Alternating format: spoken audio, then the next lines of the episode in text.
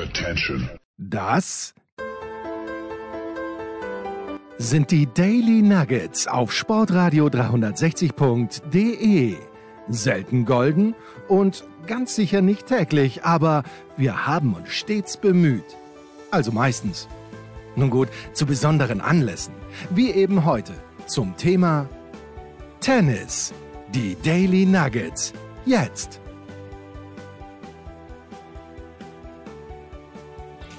Herrschaften, das neue Jahr. Eine Big Show hat es schon gegeben, aber jetzt geht es auch im Tennis so richtig los, möchten wir sagen. Und wir sind in diesem Fall zum einen der Tennisprophet in Wien, Andreas Dürieu. Servus, Andi.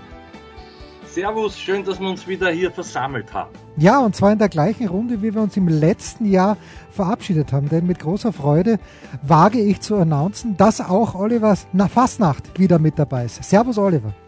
Na, na, na sowas sozusagen. Ich grüße, grüße euch und freue mich auch über das Wiederhören, Wiedersehen. Wir wollen und müssen mit dem Nadal-Versteher Andreas Dürieu beginnen, der sicherlich jeden Ballwechsel vom Rafa gesehen hat. Oliver hat das Spiel ja für Sky kommentiert. Ich habe es für Tennis nicht getickert, aber ich glaube, Oliver, wir müssen und wir sollten dem Andi, der unbedingt, der, der den Rafa ja spürt auch in sich, ja. ein kleines bisschen den Vortritt lassen. Andi, was hast du gesehen? Was hat er gefallen? Er wird ja leider bei den Australian Open, oder vielleicht ist es gut, dass er bei den Australian Open nicht spielt, nicht antreten. Bitte. Na, ihr seid so lieb, ich danke euch vielmals. Und äh, ich habe das bewusst angeschaut in meiner für viele noch neueren Rolle, als sie für mich selber ist, nämlich von der Performance körpersprachlichen Seite her.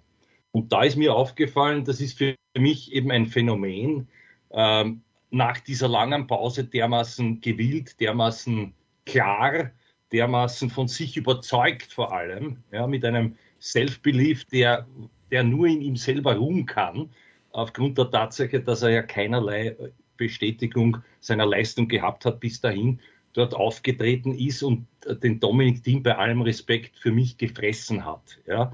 Und äh, das hat sich dann noch gezogen, auch im nächsten Spiel. Ich glaube, da sind wir uns einig, dass auch der Herr Kubler, und bei uns würde er wahrscheinlich Kübler heißen, äh, da kein echter Prüfstein war. Und dann äh, ist es natürlich, ist natürlich was passiert, was auch einem Nadal passieren kann, fast muss, eben aufgrund der fehlenden Matchpraxis, dass er ein schon gewonnenes Spiel, gewonnenes Spiel nicht zudrehen hat können und aufgrund dessen dann ähm, eben da leider sich wahrscheinlich auch diese, Gott sei Dank, wie sich jetzt herausgestellt hat, doch kleinere Verletzung zugezogen hat. Ich möchte aber zu Beginn noch eines sagen. Ich fand es von Anfang an zu riskant, nach so einer schweren Verletzung am Bewegungsapparat auf Hardcore zu beginnen. Anstattdessen wäre es, wäre es, glaube ich, sinnvoller und sicherer gewesen, mit der Südamerika Sandtour loszulegen.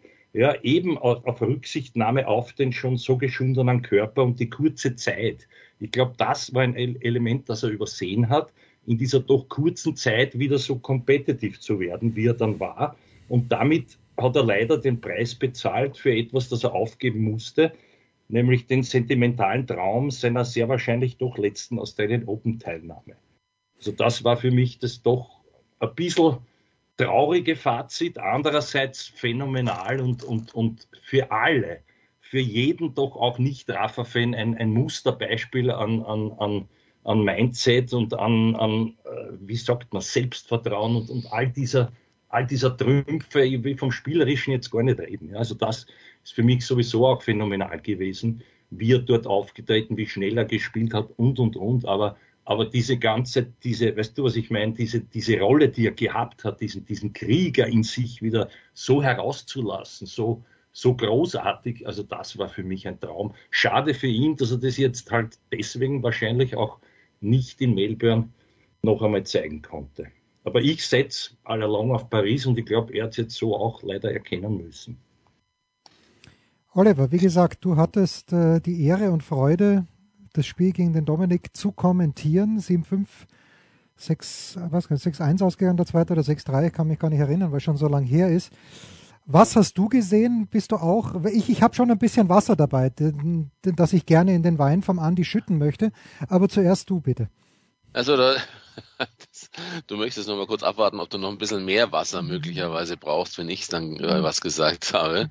Äh, dann hol schon mal, hol schon mal den nächsten Schlauch möglicherweise.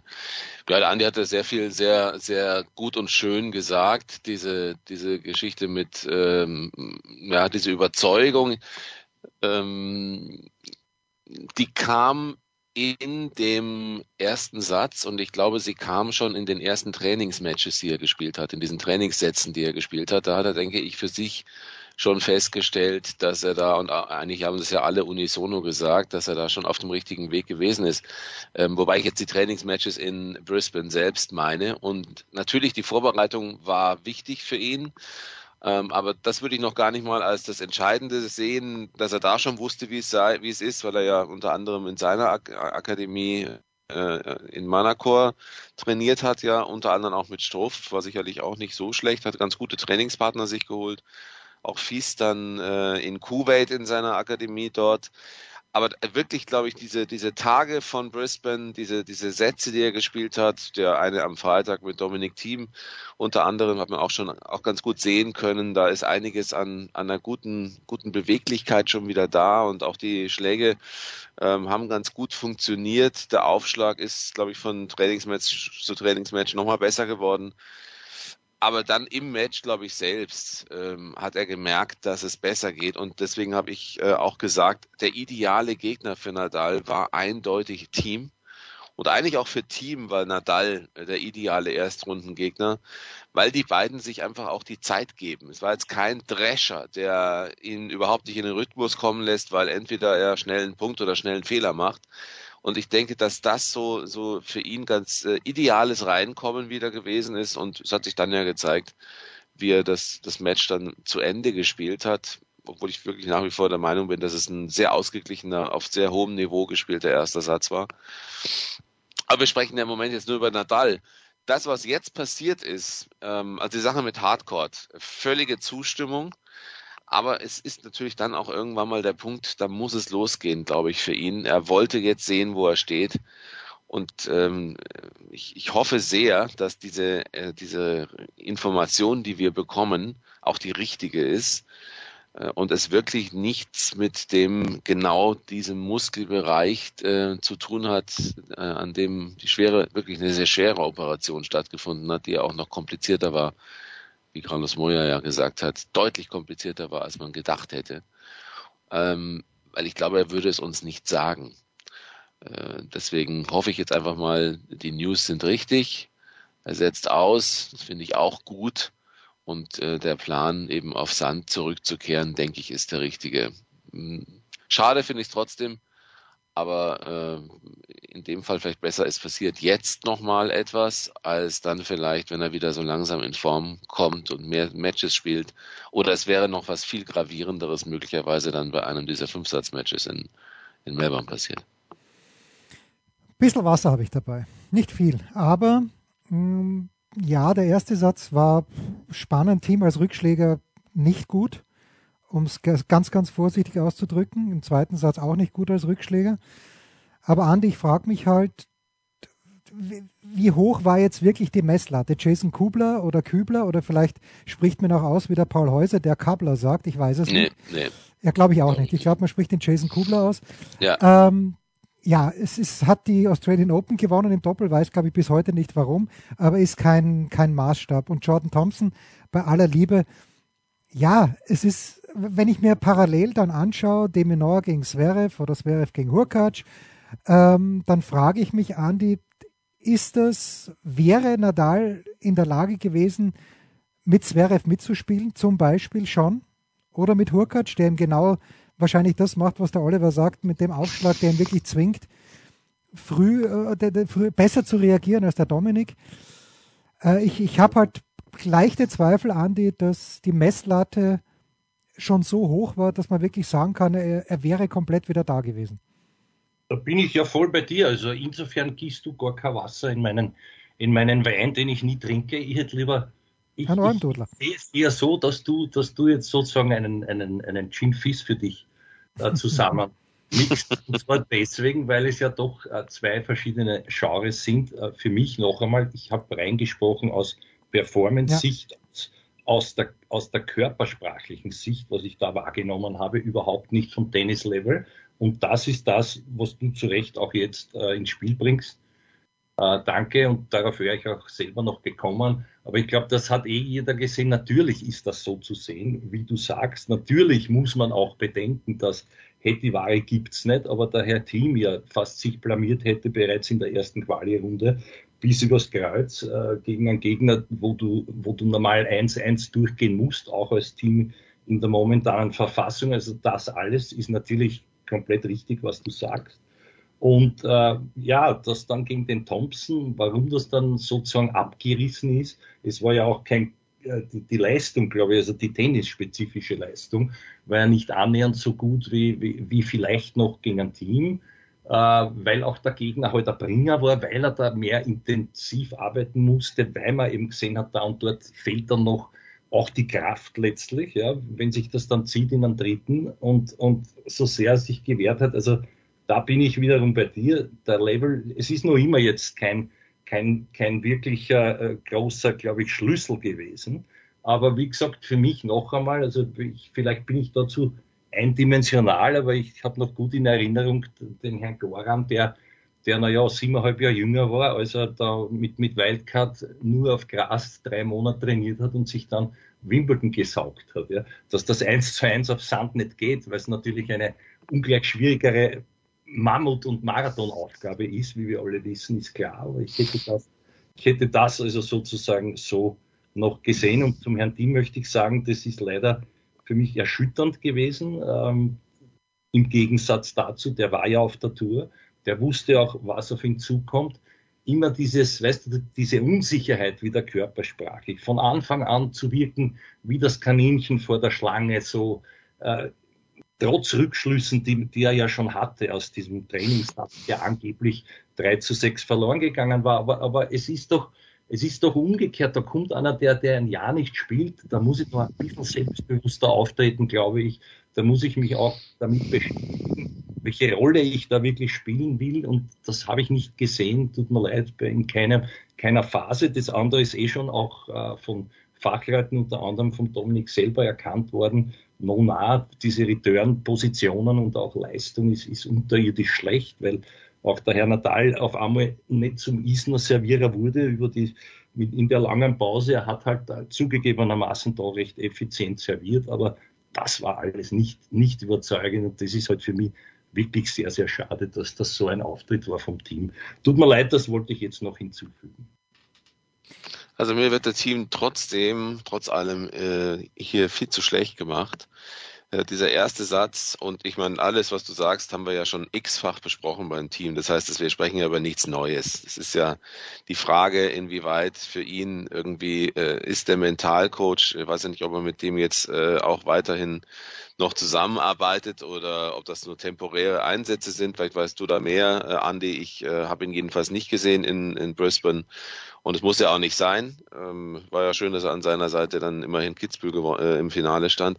Nur ich meine, das, das Ding ist doch, dieser erste Satz, ähm, äh, den, den lasse ich auch äh, ehrlich gesagt ungern äh, so schlecht machen, wie ihn also gar nicht mal du jetzt, sondern viele auch gemacht haben von Team. Das war ein Nadal, der, finde ich, aufgrund des Wissens darum, dass er eben nicht ewig lange Ballwechsel gehen möchte, aufgrund des Wissens um die Bedingungen dort und natürlich auch äh, aufgrund seiner Vorbereitung, denn in seiner Vorbereitung hat er ja auch schon äh, durchaus den, den Aufschlag nochmal ein bisschen verändert. Also es hat mehr Tempo auch beim zweiten serviert, als man es eigentlich häufig kennt.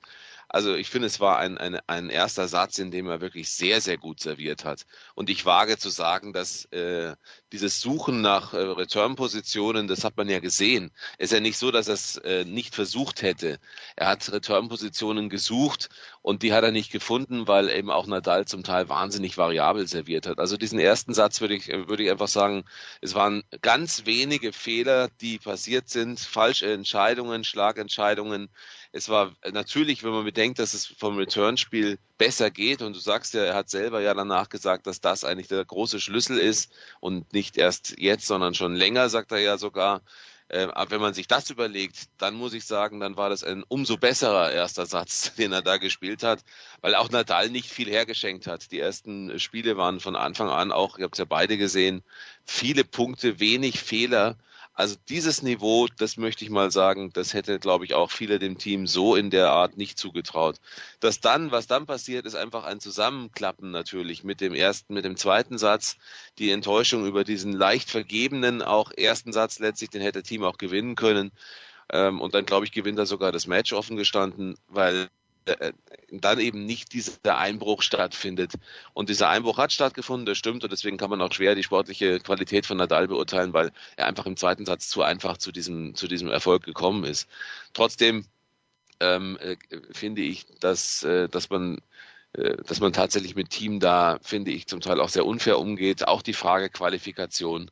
Leute, jeder weiß, wie schwer so eine Quali ist. Und wir sprechen ja nicht von Dominik Team, der ist wie Alexander Zverev. Mein Team braucht doch auch erstmal jetzt Erfolge. Er braucht auch erstmal äh, Aufschlüsse darüber, ob das, was er in der Vorbereitung getan hat, ob das gut war, ob das die Zeit in Dubai richtig war und wie er sich, wie er sich fühlt.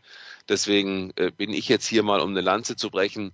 Aber ihr kennt mich wohl wissend. Ich bin ja nicht naiv. Ich schaue ja auch hin. Ich kenne diese mentalen Probleme von ihm auch. Die unterschreibe ich auch, Andi, die du da unter anderem bei OE24 in deiner Analyse gebracht hast. Ja, natürlich das ist ja alles nichts Neues. Aber hier kommt er mir zu schlecht weg äh, im ersten Satz. Eine Grundsatzfrage können wir generell immer aufmachen, ob sein Setting das Richtige ist, aber das muss am Ende ja er entscheiden. Dazu. Sehr schön gesagt. Entschuldige, Entschuldige lass mich noch gar nicht. Ich respektiere deine Meinung und danke dafür. Ich, ich frage nur, schauen wir nur auf Dominik Thiem, nur auf ihn, ja? unabhängig vom Gegner, was hat wirklich funktioniert? Und wenn ich höre, auch aus deinem Mund bei der Übertragung, er wäre auf dem richtigen Weg. Entschuldige, das höre, das höre ich seit eineinhalb Jahren von ihm selber.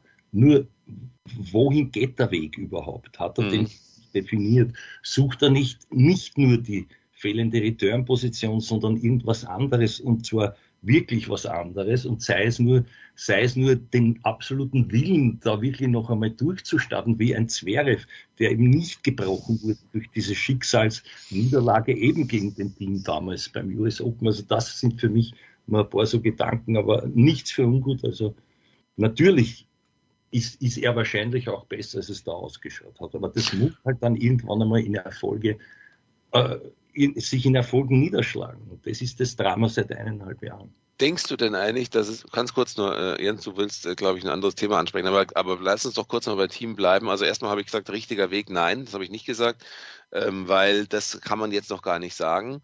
Aber ich habe schon das Match äh, von ihm besser gesehen als vielleicht viele andere. Das stimmt, also im ersten Satz und so wie ich es eben gerade gesagt habe.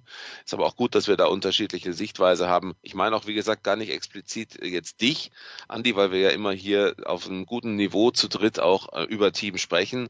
Aber wenn man, wenn man liest, wenn man liest, wie, wie der Team in Österreich äh, wieder niedergeschrieben wird. Und ja, man muss auf, auf Foren ein Beiträge nicht viel geben, vielleicht auf der einen Seite. Auf der anderen Seite zeigt sich, eine solche Unf Unverschämtheit, wie mit ihm umgegangen wird. Und das werden übernehmen Medien sehr, sehr schnell.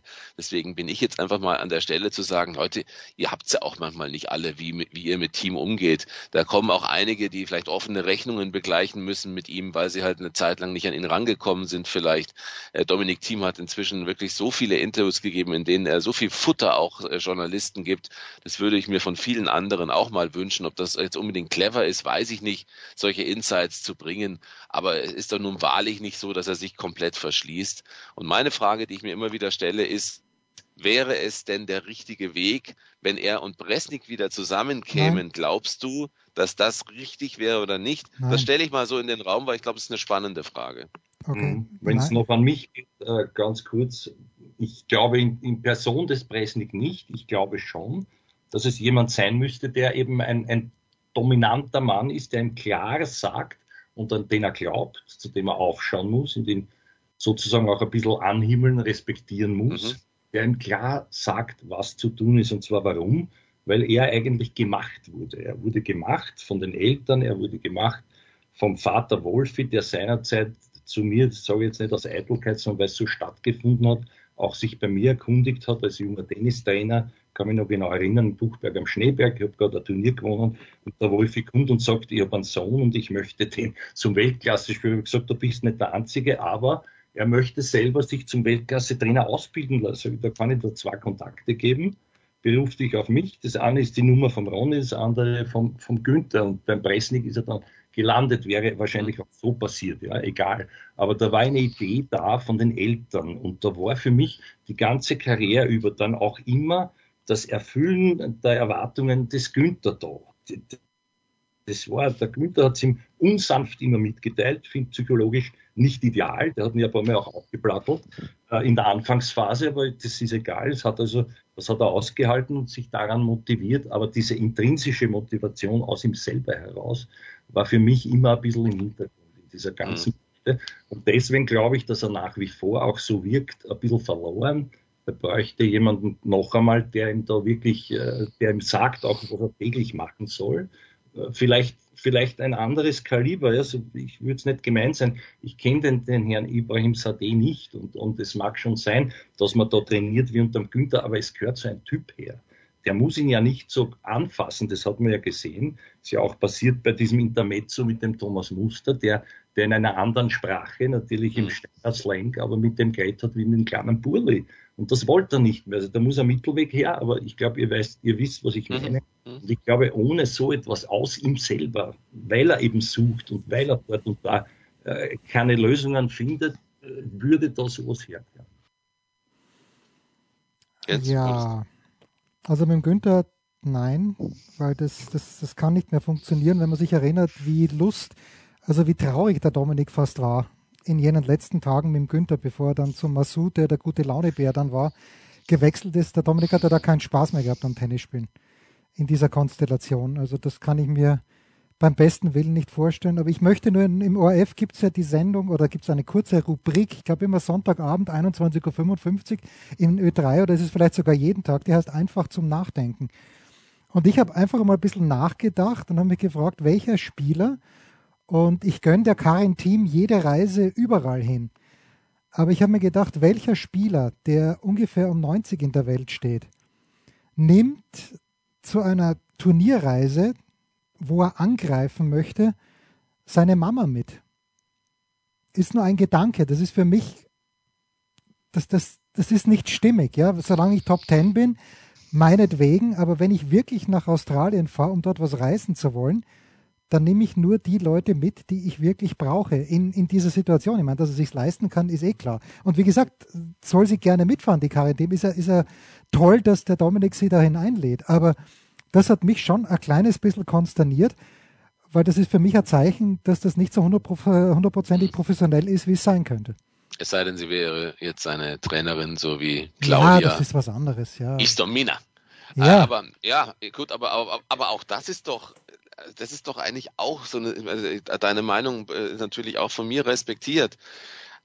Aber ist das nicht auch ein, ein fast schon boulevardeskes Suchen nach Problemen? Ähm, ich weiß, du meinst den Ansatz nicht so, aber äh, verstehst du, jetzt ist es die Mama. Äh, nee, ich sage nicht, dass die, doch, ich sage nicht, dass Na, die Mama das Problem ist, aber mir gefällt dieser ganze Ansatz. Du und hast ich gesagt, dass der Ansatz dir nicht gefällt. Ja, genau. Und, äh, vorher, ja gut, dann, dann könntest du auch sagen, warum gehen sie in ein Erlebnisressort und in ein Urlaubsressort im Oman? Denn da haben sie ja letztlich auch dann nach dem Training in Dubai und äh, eine Zeit verbracht, kann man auch sagen ähm, äh, warum, warum wird man oder überhaupt äh, kann man über alles nachdenken, äh, eben diese, diese ganze Vorbereitung und, und äh, ja, aber sind wir nicht dann irgendwann an dem Punkt zu sagen, da muss man einfach nach wie vor darüber nachdenken, wie schwer es für ihn aufgrund der Vorgeschichte, du hast es ja gesagt, Andi, es ist ja auch ein großes finanzielles Risiko gewesen, auch für die Familie, das sagt der Wolfgang Team auch immer wieder in den Interviews. Und vor allen Dingen, das spürte ja auch der, der Dominik natürlich, der hat ja letztlich als äh, gemachtes Produkt oder als eben als Produkt in der Entstehung ja immer schon auch mitbekommen, sicherlich, äh, dass es einfach auch, es muss funktionieren. So, und jetzt ist, hat das funktioniert, auch aufgrund dann auch der, von, von einem guten Weg, dann letztlich, das hat gepasst mit dem Günther, ein, ein fast väterliches Verhältnis ja auch und trotzdem aber natürlich auch diese große, dieses große, dieser Respekt vor ihm und diese Art des Umgangs, das hat zu der Zeit funktioniert.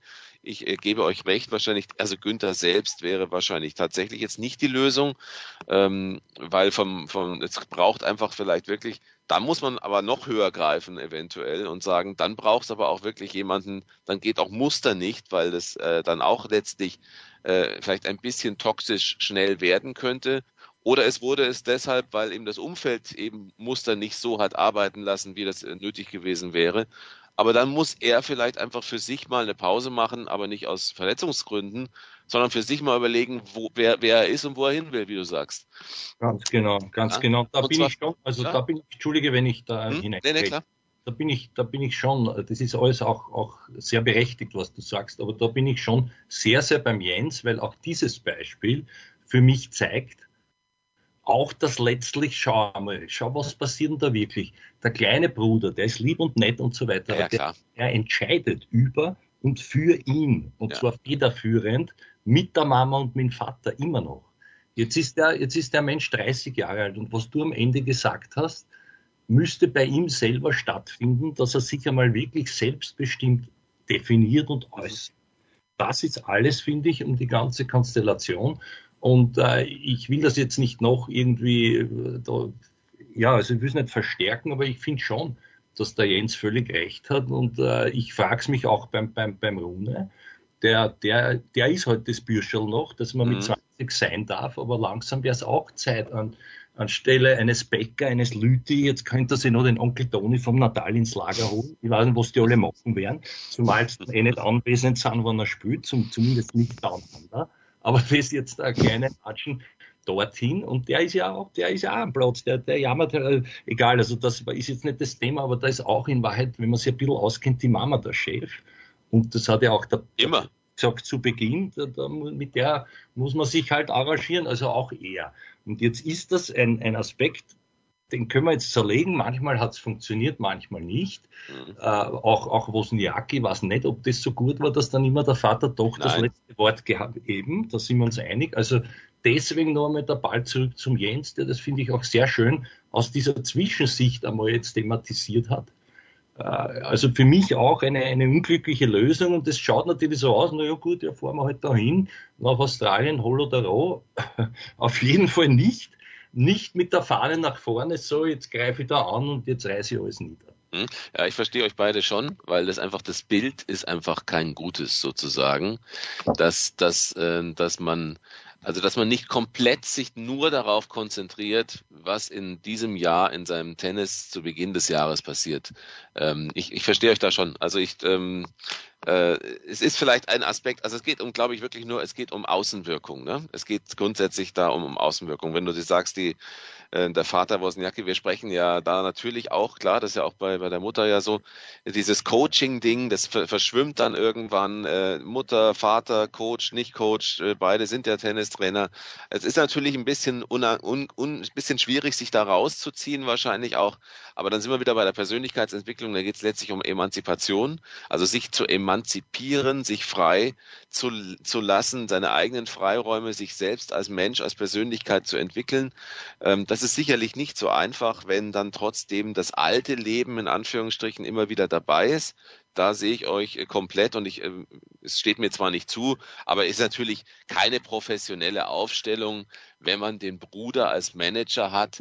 Das ist äh, genauso unprofessionell wie das bei auf der WTA Tour immer wieder dann auch der Freund, der Lebensgefährte, der auf einmal vom Hitting Partner, wo man sich schon fragte, wie kann das denn sein? Aber dann kann er vielleicht ganz gut Tennis spielen, auf einmal zum Coach wird, weil man sich da wohler fühlt. Also äh, Stichwort Elise Mertens, die ja auch überhaupt keine Entwicklung macht, obwohl die viel mehr drauf hätte normalerweise. Viele wollen es genauso, die wollen es genauso. Man könnte dann aber auch natürlich sagen, was wäre funktioniert's, aber würde es mit einem anderen Coach funktionieren? Wer weiß es denn so genau?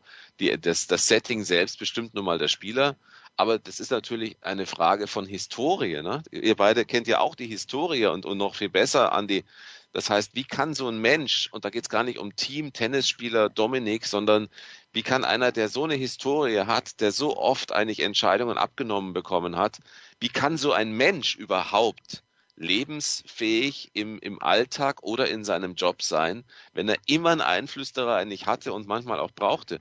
Und deswegen sage ich, der bräuchte eigentlich ein, ein Jahr, indem man nur zu sich findet, so esoterisch das auch klingen mag, um dann zu sagen, so, und jetzt machen wir folgendes. Der Zopf wird abgeschnitten, der Zopf wird abgeschnitten und so sehe ich jetzt aus. Das ist mein Plan für mich als Mensch. Hier bin ich wieder, ich weiß, was ich will und dem Weg gehe ich jetzt, egal ob es wehtut oder nicht am Anfang. Ja, ganz genauso habe ich es auch gemeint. Und äh, für mich noch einmal ist es jetzt weniger, ich will da wirklich niemandem was Unrecht tun und die sind alle lieb und nett und eine super Familie und natürlich wollen sie ihn schützen, auch vor dem, was wir da jetzt reden, vor Kritik und so weiter, die ja leider oft nicht so verstanden wird, wie sie halt gemeint ist. Ja?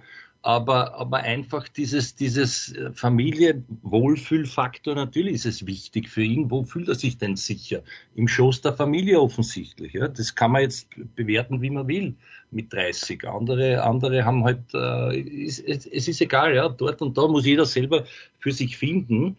Aber noch einmal, da fehlt mir extrem, wie du jetzt gesagt hast, mir fehlt extrem dieses in sich gehen, dieses wirklich dann zu sagen, so jetzt entscheid ich den Wahl.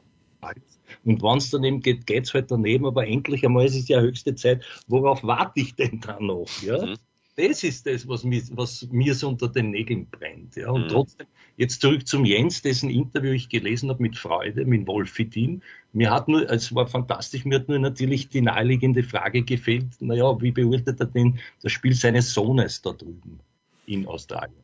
Tja, die naheliegende Frage habe ich deshalb nicht gestellt, weil sich der Wolfgang und der Dominik schon seit über einem Jahr tennismäßig getrennt haben. Ganz einfach. Der Wolfgang hat keinen Einfluss mehr, hat er mir gesagt, auf das Training von Dominik. Da hat er sich komplett rausgezogen und deshalb habe ich ihm die Frage nicht gestellt. Habe ich mir auch so gedacht, danke. Pause. Was gibt es Neues? Wer wird wem in die Parade fahren? Wir blicken in die Glaskugel. Weiter geht's mit Andreas Dürieu und mit Oliver Fassnacht und der Name Alexander Zverev ist gefallen. Der nimmermüde Alexander Zverev hat der Sportinformationsdienst getitelt, der in erstaunlicher Manier einen Matchball abgewehrt hat gegen Hubert Hurkacz, der, den der Hubi draußen gesehen hat. Das muss man natürlich sagen. Der war knapp. Auf der anderen Seite hat Zverev in diesem Tiebreak auch einen Smash vergeben de, den er normalerweise nicht Es gleicht sich alles aus, will ich damit sagen, aber es wurscht. Deutschland, Deutschland hat den United Cup gewonnen, hätte gegen Griechenland eher nicht rausfliegen können, weil der jüngere Tsitsipas im Doppel nicht gut genug war, hätten aber sehr wohl gegen Australien rausfliegen können, hätten natürlich gegen Polen verlieren können, aber Oliver, am Ende steht ein, ein Sieg und was mir beim Zverev schon taugt, ist wirklich dieses Commitment, weil mir jetzt einfach, oder die Hingabe, ich versuche ein deutsches Wort zu finden, die er in diesem Team gezeigt hat. Und er hat wahrscheinlich nicht einmal eine halbe Sekunde überlegt, soll ich jetzt dieses Doppel mit Laura Siegemund noch spielen? Natürlich spiele ich es, obwohl ich schon sehr müde bin, aber natürlich spiele ich das jetzt. Und das hat mich schwer beeindruckt, Oliver. Wie waren deine Eindrücke vom United Cup? Also ich muss sagen, dass, ähm, das war wirklich ein, ein, ein, so sehr ich ja ein Freund des Hopman Cups immer gewesen ja, bin. Nicht des Hopman Cups. Der Hopman nein, nein, Cup Hopman. wird, ja, ja. Ich, ich sage, ja, ja, ja, ich sage, ja. Deswegen habe ich es bewusst gesagt, ja. weil das immer wieder jahrzehntelang von vielen falsch gesagt wurde. Äh, auch wenn viele da Hoffnung hatten, vielleicht einen guten Start ins Jahr zu haben. Haha.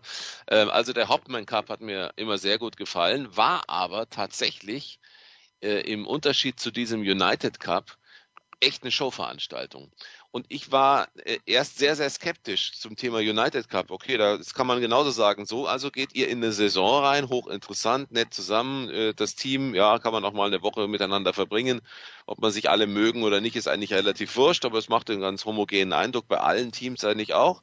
Dann hast du mal einen etwas lauteren Coach, der auch dann eben Privatcoach, Chefcoach ist, aber auch gleichzeitig, also wenn du Witkorowski gesehen hast, der hat in einer Tour eigentlich eingeredet auf seine Spieler während Torben Belz in seiner typischen Art halt wirklich nur partiell immer wieder gesagt hat, toller, tolles, tolles Aufschlagspiel, gut gemacht. Ähm, halt so, wie es halt jeder Spieler braucht. Die wenigsten sind da ja belabert worden letztlich von den Coaches. Und das war, ich weiß nicht, ob ihr, ob auch du, Andi, viel davon gesehen hast. Jens, du hast ja das war ein extrem hohes Niveau in den Matches. Und zwar in den Frauenmatches. Ähm, äh, wir kommen vielleicht noch dazu. Ähm, und in den Männer-Matches ganz genauso. Ich würde sogar sagen, dass der Hurkacz einen seiner, eines seiner besten Matches ever äh, gespielt hat eine Zeit lang, weil der ja wirklich auf einem Niveau immer wieder Wahnsinnspunkte gespielt hat, äh, extrem mit den, mit den Linien im Verbund natürlich, weil du sagst, es, es, es gleicht sich aus. Da hat sich eigentlich gar nichts ausgeglichen. Da hätte es noch fünf, sechs mehr Punkte dieser Art für Zverev geben müssen, weil Hurkacz wirklich ständig die Linie getroffen hat, aber auch unglaublich gut unterwegs war. Also, und Zverev war todmüde.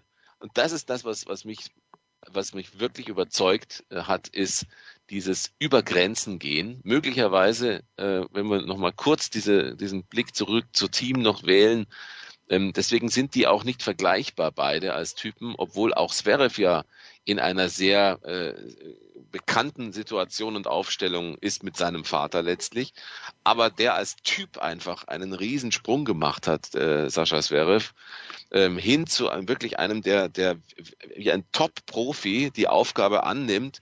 Und ich glaube, dass er viel darum gegeben hätte, nicht nochmal im Mixed antreten zu müssen, aber es zu dürfen. Das ist, glaube ich, das Entscheidende. Er hat sich diese Spiele alle erarbeitet und das Match gegen Hurkacz war deswegen für mich so sensationell, weil eigentlich Zverev das in zwei Sätzen verlieren muss. Weil er einfach eigentlich viel zu müde war. Er hat, äh, was auch lächerlich ist an, an so einem äh, Cup, dass man das so ansetzt, dass einer um, um 5 Uhr, 6 Uhr morgens ins Bett geht und dann am, am 17 Uhr abends wieder äh, spielt. Das kann es eigentlich nicht sein. Die Polen hatten einen riesen Vorteil und haben ihn nicht genutzt. Und zwar aus Willensgründen von Zverev und aber auch, wir kommen hoffentlich noch dazu, auch von Siegemund und auch Kerber müssen wir ein Wort verlieren. Aber das als kleiner Anfang, Entschuldigung, war ich schon zu lang. Andi, hast du irgendwas mitgenommen von diesem United ja, Cup? Ja, natürlich, natürlich. Ich habe ich hab mitgenommen auch einen Aspekt, den ich jetzt rausgreifen möchte, basierend darauf, was der Oliver gesagt hat. Ähm, es ist ja dann doch ein Teambewerb, ja, und es ist für mich sehr schön. Es geht offensichtlich jetzt wirklich um mehr, als es damals beim Hopman Cup doch mehr Exhibition war, also es wird ernster genommen. Und es ist für mich sehr schön zu sehen, dieser, dieses gemeinsame an einem Strang ziehen von Weiblein und Männlein, sage ich jetzt einmal, ja, und dieses auch Zusammenwachsen, dieses, äh, wenn ich richtig informiert bin, schon, schon länger dort gewesen sein, das ernst zu nehmen, im Zuge dessen auch wieder auf eine Angie Kerber zu treffen, das muss man auch sagen, wirklich größter Respekt. Das war ja ähnlich wie beim Rafa, also nach so einer langen Pause, sich dieses Niveau wieder, wieder zu geben und, und doch in einer verantwortungsvollen Position, muss ich sagen, Hut ab, egal, auch wenn sie da mehrheitlich halt noch nicht gewonnen hat, aber die hat sich auch für mich präsentiert, super. Und, und ganz toll war für mich dann zu sehen, jedes Mal, äh, natürlich kann man einwenden, da hätten wir würfeln können, dort hätten wir dieses Match Tiebreak, da dürfen die Australier nicht. Ja, ja, ja. Es ist halt so passiert für die Deutschen. Und all credit to Sascha, noch einmal, auch aufgrund dieser, dieses, dieses Annehmens dieser Marathon Challenge und dieser Verantwortung und das dann zu reißen halt irgendwie. Aber, aber für mich war die, die Laura ein ganz wichtiger Punkt, wie die sich da präsentiert hat, in wichtigen Szenen auch die Initiative übernommen hat, richtig riskiert hat. Da siehst du auch diese, dieses Verständnis einer Doppelweltklasse-Spielerin. Also was die dort für mich gebracht hat, war auch sensationell. Und dann die Freude, also ich habe fast mit, ich, ich bin niemandem dort so nahe, der Jens weiß es, der Laura doch, weil die haben wir einmal bei uns gehabt und die hat sich sehr, sehr nett und auch sehr bodenständig und lieb und freundlich äh, gegeben und überhaupt nicht arrogant. Aber, aber ansonsten muss ich sagen, ich habe Tränen in den Augen mich sehr gefreut, weil du allein die Zeitlupen, wie sich die abbusseln, ja, wie sich die alle in den Armen liegen, kann man halten, was man will, auch von, von den Begleitpersonen, ja, die ja sonst, die sich wahrscheinlich nicht einmal noch gekannt haben, sage ich jetzt einmal der Lebensgefährte und Trainer von der Laura vielleicht nicht so gut mit der mit dem Clan des Herrn Zverev, aber wurscht. Und wie die alle dort in diesem Glücksgetaumel, das waren für mich ja Dinge, das erlebst du, glaube ich, nur in dieser Konstellation dieses Teambewerbs. Ja. Das, also wirklich. Das hat mir sehr, sehr gut gefallen. Da passt wirklich der Name United Cup in vielerlei Hinsicht. Ne? Ähm, wir sprechen sicherlich gleich noch über Kerber, aber Jens, ich wollte dir nicht vorgreifen. Nein, nein, also man hat ja auch gesehen, wie wichtig die Spielerinnen und Spieler das nehmen. Der Umstand, dass Iga Schwiontek dann da sitzt und weint, weil sie, ja, den, weil sie den United Cup ja. nicht gewonnen haben. Ja, Ja, also das, Das ist aber, da muss man sich aber, ja gut, aber das ist ja wieder ein Thema für sich. Ne? Ja gut, aber mehr brauche ich nicht, weil ich meine auch, auch Federer hat nach Niederlagen geweint und wenn das Ganze jetzt wirklich so eine, äh, eine unwichtige Veranstaltung wäre, was ja nicht ist, Nein. weil es gab ja auch einige, also Deminor ist ja mit seinen 265 Punkten jetzt in die in die Top 10 gekommen. Top 10, ja, klar. In die Top 10 gekommen. Also ja, es geht um was und das hat mir echt Und- Spaß gemacht. Also Ja, wirklich. und nicht geschenkt, genau das ist es nämlich, äh, eben. Deswegen sage ich, und deswegen hat äh, Andi hat es ja auch nochmal gesagt, und wir haben ja auch oft drüber gesprochen, dieses, äh, also Hopman Cup war ein Exhibition-Turnier. Da, das war toll zu sehen, wie, äh, wie Bencic mit Federer Ja. im Mix gespielt hat. Da war das Event, aber waren die Persönlichkeiten. Das Event war äh, das, dieses komplette, die, die alle gemeinsam da einen Start ins neue Jahr hatten, äh, in einer schönen Location, auch sehr speziell, sehr familiär ähm, als, als Auftakt wirklich wie Trainingsmatches natürlich trotzdem auch, auch natürlich jeder möchte gewinnen, aber auch dieser Exhibition-Ansatz, der je nachdem wer auf dem Platz stand, immer wieder auch gezeigt wurde in dem Mix sowieso. Und das war komplett anders. Das heißt, hier haben wir wirklich, das war wirklich wie eine Mannschaftsweltmeisterschaft, gemischte Mannschaftsweltmeisterschaft mit einem extrem hohen Anspruch. Und, ähm, und deswegen super zu sehen von allen Teams, wie da agiert wurde. Ähm, äh, Andi hat es schon angesprochen, dieses Miteinander, ja. Und jetzt, wenn wir über Laura sprechen, ist es natürlich so, also ich, also ich kenne sie auch sehr gut, weil ich habe auch unter anderem mit ihr ja mal kommentiert, habe auch eine Zeit mit ihr verbracht da sozusagen während der Kommentare damals bei der Zone und ähm, natürlich sie ist ein sehr ehrgeiziger Mensch, aber eine, eine, die ein klares Ziel vor Augen hat. Sie hat eine lange harte Geschichte mit dieser wahnsinnig schweren Knieverletzung zu einem Zeitpunkt damals in Nürnberg, als es richtig aufwärts ging bei ihr. Ähm, und darüber so stark zurückzukommen ist das eine. Das andere ist aber, es, es wurde ihr eigentlich relativ übel mitgespielt, wenn man es aus rein sportlicher Mhm. Sicht mal sieht. Die saß zweimal auf der Bank. Ähm, da wurde dann schon ein bisschen dieses Thema, da hat sich Kerber sicherlich auch festschreiben lassen, dass sie spielt, äh, wenn es möglich ist, äh, wenn sie das möchte. Und äh, das, da wurde schon ganz klar gezeigt, äh, also das ist Siegemund. Du kannst noch so oft Tennis-Weltmeisterin im Doppel sein, du kannst Grand Slam-Siegerin sein im, im, im Mixed. Das ist uns erstmal wurscht. Wir haben Angie äh, in Anführungsstrichen, also An Angelique Kerber muss diese Matches spielen. Nach dem ersten Mix hätte ich gedacht, beim zweiten setzen sie wenigstens auf Siegemund. Ähm, und da muss ich sagen, die Rolle, die sie da eingenommen hat, die war schon sehr stark. Ob alle immer zuhören wollten bei ihren eigenen Coaching-Geschichten, das ist ja wieder ein anderes Thema. Aber am Ende, so wie Andi sagt, haben sie sich gefunden. Und was sie da geleistet hat, sie war für mich die mit Abstand beste Doppelspielerin in dem gesamten Turnier. Und wie das funktioniert hat zwischen den beiden, da kann ich nur sagen, denkt nochmal darüber nach, über die Olympia-Aufstellung. Hm. Wenn es um Medaillen geht, kann eigentlich das Mixed nur Zverev und Siegemund sein, wenn Ja, sie fit Krawitz Siegemund. Oliver, was hältst du von Krawitz Siegemund?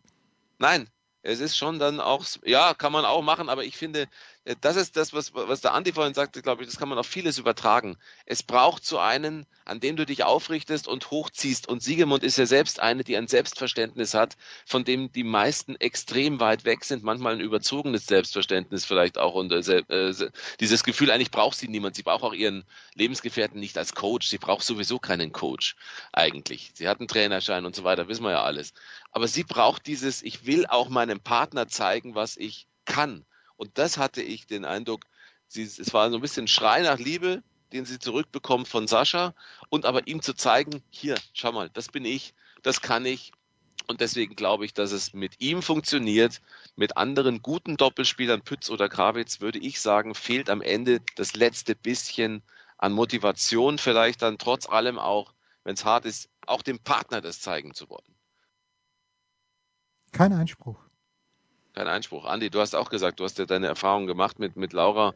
Ähm, äh, deswegen finde ich es gut, dass du auch gleich gesagt hast, das ist eigentlich die Heldin, äh, finde ich tatsächlich, dieses, dieses Triumphes. Ja, da stimme ich dir völlig bei. Und äh, noch etwas ist ja, also du hast das eh schon gesagt, äh, erstens einmal ist sie sehr von sich selbst überzeugt. Auch da stimme ich dir zu, dass natürlich das dann für andere etwas zu tun, das ja auch einen, einen, einen seelischen Quantensprung bedeutet. Die, die, noch einmal, ich will das jetzt nicht, nicht äh, noch in, mit dem Pathos überschütten und so, aber aber das ist eine ganz eigene, auch, auch, wie sagt man, vom Spirit her, ein eigener Spirit.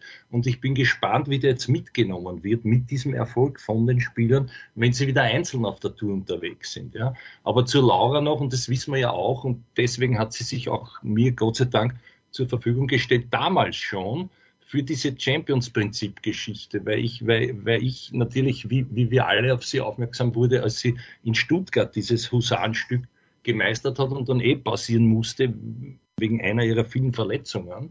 Und da gesagt hat, das macht sie sehr, sehr gerne, weil sie ja auch dazwischen schon Keynotes gehalten hat und ich glaube ja sogar Psychologie studiert hat. Also mhm. das, dieses Thema ist für sie ganz, ganz wichtig und präsent. Natürlich redet man darüber nichts, aber natürlich ist auch da Klarheit erkennbar und das ist für mich das Um und Auf, eigene Klarheit, was mache ich da, wie mache ich das und genau so muss es gehen und zwar weil ich selber das so will und das wird funktionieren. In gute Bahnen, würde ich sagen, ist all das, was sie an, an Voraussetzungen hat, die es ihr leichter, aber auch zum Teil sehr viel schwerer machen, wird häufig zuletzt in gute Bahnen von ihr gelenkt. So würde ich es sagen. Ähm, zu, zu, zu Laura. Und das schnell, Jens, äh, du hast ja auch gesehen, für mich eines der besten Matches seit langem Damen-Matches, äh, ich würde fast sagen, in diesem Jahrtausend, also in den 20er Jahren jetzt, 2000er Jahren, wird immer bleiben, egal was jetzt noch kommt, ist sicherlich schon dieses Match zwischen äh, Tomjanovic und Kerber gewesen. Nicht von der Finesse des Tennis, aber was, was da an einer Power und einer Präzision, an einer Schlagpräzision, einer Offensive, einer Aggressivität, was da an einem Willen, an einem Kampf von beiden wirklich ohne ein Zippen, ein Zappen, nichts, keine Verletzungsbehandlungen, kein Ding, kein Pause. Äh, das muss ich sagen, hat mich als jemand, der die Frauentour ja nun sehr intensiv schon sehr lange begleitet und viele Matches und auch viel Schrott gesehen hat. Auch bei den Herren gibt es Schrott natürlich, das meine ich gar nicht so, aber das war Wahnsinn. Das war auch von Tomjanovic im Übrigen ein, ein Wahnsinnsmatch. Äh, und, und da hat Kerber fast so aggressiv und offensiv gespielt, wie man es immer erhofft hatte. Wenn das ihr neuer Stil jetzt ist, Wahnsinn. Zeig mir Spielerinnen, die das, diese Vorhand-Longline so spielen können. Äh, sensationell. Gut, da komme ich jetzt doch wieder mit dem Eimer Wasser um die Ecke, weil ähm, oh. was mir bei diesem Spiel ein bisschen untergegangen ist, auch im Kommentar, Ayla Tomljanovic war ist auch sehr lang verletzt gewesen, konnte nicht spielen. Das hat, glaube ich, niemand erwähnt im englischen Originalkommentar, den ich mir angeschaut habe. Das, das hätte ich schon auch mal gern gehört. Und äh, für, für so einen Klassiker ist mir da ein klein bisschen zu wenig auf dem Spiel gestanden. Wir haben jetzt noch zehn Minuten. Wie meinst du zu wenig auf dem Spiel gestanden? Naja, das ist, das ist kein Grand Slam Semifinale. Dann ja. Naja, dann ja. Wo haben wir denn, ja, wo haben wir denn Matches gehabt, die Grand Slam Semifinale? Ja, ich meine nur, aber das, das bräuchte mir, da bräuchte ich, da bräuchte ich ein bisschen mehr von der, also so, so Sabalenka Nein. gegen Kies letztes Jahr US Open wo, wo Sabalenka so zurückkommt, äh, das hat mich ein kleines bisschen mehr abgeholt. Ja, aber die haben eine ganze Saison hinter sich gehabt. Äh, Kies, die sowieso Higher und Fire Tennis spielt, das kann dann mal ganz gut funktionieren mit einer Sabalenka, die auch letztlich immer noch ein bisschen High on Fire Tennis spielt, äh, die aber als Persönlichkeit inzwischen gereift ist und schon sieht man auch eine andere Art von Tennis bei, von ihr. Aber das ist jetzt der Start ins Jahr. Hättest du tatsächlich auch nur annähernd, wenn du sagst, äh, beide kommen ja letztlich aus einer sehr langen Zeit auch des Nichtspiels aus unterschiedlichen Gründen, aber ja auch eine, eine Schwangerschaft ist ja nicht einfach so mal eben wegzustecken. Nein, nein überhaupt nicht. Da, da siehst du ja, mit welcher Akribie Kerber typisch für sie an die letzten Wochen und Monate wohl gearbeitet haben muss, um sich so auf den Platz zu stellen. Und ich bin wahrlich keiner, der, der das immer durchgehen ließ bei Kerber und vielleicht auch manchmal auch sehr kritisch und zu kritisch war. Aber das, was ich da gesehen habe, das war fast eine Wiedererfindung, eine neue Art von Tennis. Wenn sie das so weiterspielt, dann kann ich nur sagen, wow, dann ist das eine neue Art von aggressiven äh, auf den Winner und, und aber was sie da auch an Defensive weiter gezeigt hat. Also es war doch ein, ein unglaubliches Match und das würde ich sogar noch höher hängen als ein Halbfinale nach einer kompletten Saison, in der beide gesehen haben, was sie, was sie spielen können. Ähm, also da sage ich mal, das Wasser, das muss ich absaugen. Kannst du gern machen. Wir machen eine kurze Pause und äh, schmeißen uns dann, weil der Andi jetzt gleich weg muss, mit äh, dem okay. Mitarbeiter oder der Mitarbeiterin der Woche raus. Ein Fallrückzieher von der Mittellinie? Ein Skiflug über einen Viertelkilometer? Oder einfach nur ein sauber zubereitetes Abendessen? unser Mitarbeiter, unsere Mitarbeiterin, unser Darling der Woche.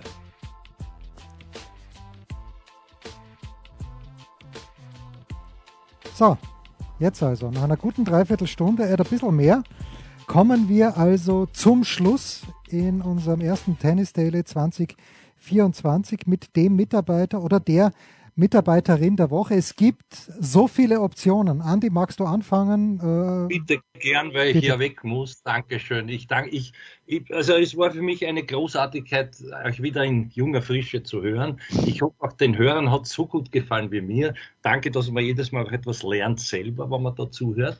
Nämlich die, die anderen Perspektiven sind mir sehr, sehr wichtig.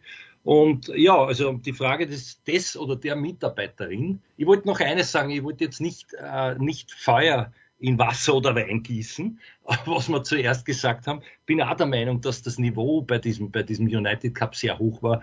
Bin aber doch ein bisschen auch beim Jens zu sagen, na ja, was ist denn der Rahmen? So wie wir zuerst gesagt haben, na ja, gut, Natal gut und schön, aber ja, ein bisschen in Relation muss man schon setzen. Also wo hat denn das stattgefunden? Wurscht, jetzt sage ich äh, zwei Namen wobei ich mich schwer tue. Eigentlich müsste es der Sebastian Ofner sein mit dem Semifinale. Andererseits, äh, wenn man weiß, wie lang der Herr der Minauer schon kämpft und, und, und, und jetzt endlich einmal die Top Ten erreicht hat. Also ich mache zwei Ex-Equo-Plätze, die können sich ja gegeneinander ausspielen, vielleicht mit 15-0 Vorgabe von dem Minauer gegen Ofner, wenn er das überhaupt braucht. Das war's von mir, danke. Ich mache mir auf die Socken und ich hoffe, wir hören uns bald wieder. Bitte. Oliver kann äh, auch nur sagen, schön, dass wir in dieser Runde zusammengefunden haben ähm, und hoffe auf viele weitere Runden dieser Art und es jedes Mal auch tatsächlich ähm, so dass, äh, wie Andi sagt, und äh, wir drei uns äh, da in einer Weise, glaube ich, sehr gut befruchten, auch äh, um unterschiedliches auch an Einsichten zu bekommen. Das heißt, wir, ich mag unser Vertrauen, das wir zueinander haben. Sonst würde so etwas nicht funktionieren und das funktioniert äh, wunderbar. Danke dafür. Mein Spieler äh, oder mein Mitarbeiter der Woche ist, es müsste eigentlich tatsächlich Laura sein, es könnte äh, Kerber sein, es ist aber für mich trotzdem Zverev. Zverev hat sich äh, als eine Persönlichkeit gezeigt, bei, als ein Leader gezeigt, äh, bei höchster Beanspruchung. Ja, United Cup kann schon einen Punkt von euch auch übernehmen, kein Problem aber trotzdem, äh, das, äh, da ging es gegen Polen. Und die Polen haben im Finale um ihren ersten Mannschaftstitel, egal in welchem Wettbewerb, gespielt und äh, hatten einen unglaublichen Vorteil, was Frische angeht, was Ausgeschlafenheit angeht. Äh, und auch die Qualität natürlich, äh, muss man sagen. Ja, das war ein, ein, ein Klassenunterschied im zweiten Satz zwischen Schwiontek und Kerber, aber auch aufgrund der hohen Anstrengung von Kerber in den Tagen zuvor. Ähm, deswegen mag ich Schwiontex Tennis trotzdem nicht mehr als, als vorher, aber ich respektiere es. Sie wollte es unbedingt. Aber das, was die, was die Deutschen da hingelegt haben, wie wäre, äh, Hurkacz, der wirklich in super Form war, niedergerungen hat, immer an sich geglaubt hat, seinen Körper äh, überwunden hat, seine Schmerzen sicherlich auch für das Team, äh, das muss ich sagen, das ist, äh, nötigt mir großen Respekt ab und ich äh, kann nur sagen, das ist mein Mitarbeiter der Woche. No mention of Grigor Dimitrov bis jetzt. Mm. 112 Turniere hat er gewartet, bis er wieder eins gewonnen hat seit den ATP Finals 2017. Elena Rybakina sehr überzeugend in Brisbane. Mm. Das Finale 3 und 0 gewonnen gegen Sabalenka oder 0 und 3. 0 äh, und 3 war es, ja. Und da fand ich schon, äh, fand ich eigentlich die Ansprache von der Sabalenka ganz witzig. Uh, you did a bad job. No congratulations to my team hat sie dann gesagt. Äh, natürlich Scherzer fand ich ganz witzig. Rublev, äh, okay, gewinnt Hongkong als Nummer eins. Mein Mitarbeiter der Woche, mein Außen, also man kann, man kann ja jeden von nehmen. Natürlich Sascha Zverev hat ja vorher auch schon gesagt, großartig. Aber ich sehe gerade, dass heute am Montag beim zweiten Challenger in Thailand in Nonthaburi der Sportskamerad, Achtung, es sind glaube ich 20 Buchstaben, Tronk Charoen Aikul, ähm, souverän die zweite Runde erreicht hat. Und wer so einen Namen hat, ich hoffe, dass der mal richtig gut wird. Weil ich möchte, dass wir, die schreibende Zunft, aber auch die kommentierende Zunft, äh, wieder ein bisschen mehr gefordert wird. Und no jokes with names, ich weiß schon, aber dieser Name in meiner Ergebnis-App reicht es nicht mal zum Vornamen. Ich bin mir sicher, der Sportskamerad hat einen Vornamen. Aber Wie schaut, buchstabiert? Äh, also, Theodor Richard Otto Nordpol Gustav Cäsar Heinrich, Anton, Richard, Otto, Emil. Ich ja. Ich habe einen Thailänder. Ja. Tronk Chauen Chaikul, Wishaya. Der wird einfach nur noch Wishaya genannt. Der wird Wishaya genannt. Ja, Auch hier. Äh, Respect for Names natürlich. Und ich sehe, ah ja, ich dachte schon, er hat an dem Tag, nee, er hat am 8.4. Geburtstag. Ich habe ja am 28. Aber Ich habe die 28 gesehen und warum? Weil er 28 ist. Na, oh, Äh, kein, kein in, in der aufstrebendes Talent mehr. Weltrangliste ist er die 846. Kein aufstrebendes Talent mehr. Wir, wir feiern ihn trotzdem. Vielleicht schon wieder nächste Woche. Das waren die Daily Nuggets auf sportradio 360.de. Ihr wollt uns unterstützen? Prächtige Idee! Einfach eine Mail an steilpass at sportradio 360.de schicken und ihr bekommt alle Infos. Und versäumt nicht die Big Show. Jeden Donnerstag neu.